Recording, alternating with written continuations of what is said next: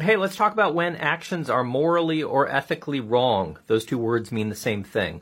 Uh, a philosopher named Immanuel Kant, he lived in the 18th century, had a, uh, very influential answer. Um, his answer, answers. His answers were that actions are wrong, or typically wrong, when somebody is used as a mere means. He also proposed that actions are wrong when the people affected aren't treated as ends in themselves.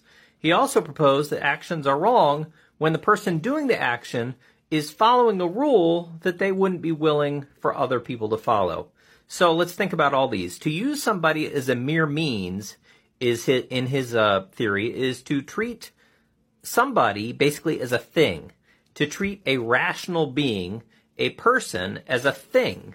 So how do you do this? Well, you don't respect their rationality. So what do you do? You manipulate them, you deceive them, you give them false information, you lie to them, you force them to do things that they have reason to reject. So this is to treat somebody as a mere means.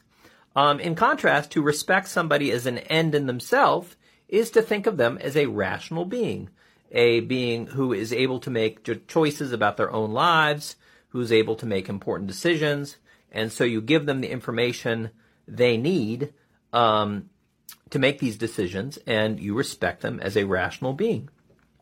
Um, so you can think about various wrong actions and think about whether this theory seems to fit. Um, when people are treated wrongly, are they treated as mere means, or are they treated as ends in themselves? And uh, on the flip side, when good thing, people are treated well, are they usually treated as ends in themselves and respected as such? So he had this other proposal that when you are uh, doing something wrong, you're probably following a rule that you wouldn't be willing for other people to follow.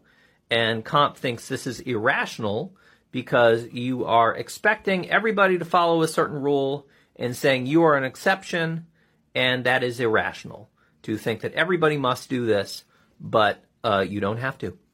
So, um, real that's Kant's ethics in a super brief nutshell. And again, think about how these explanations apply to uh, your judgments about what's wrong and not wrong. And um, there are, of course, more details.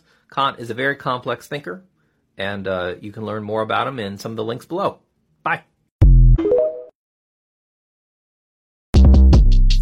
Short Cast Club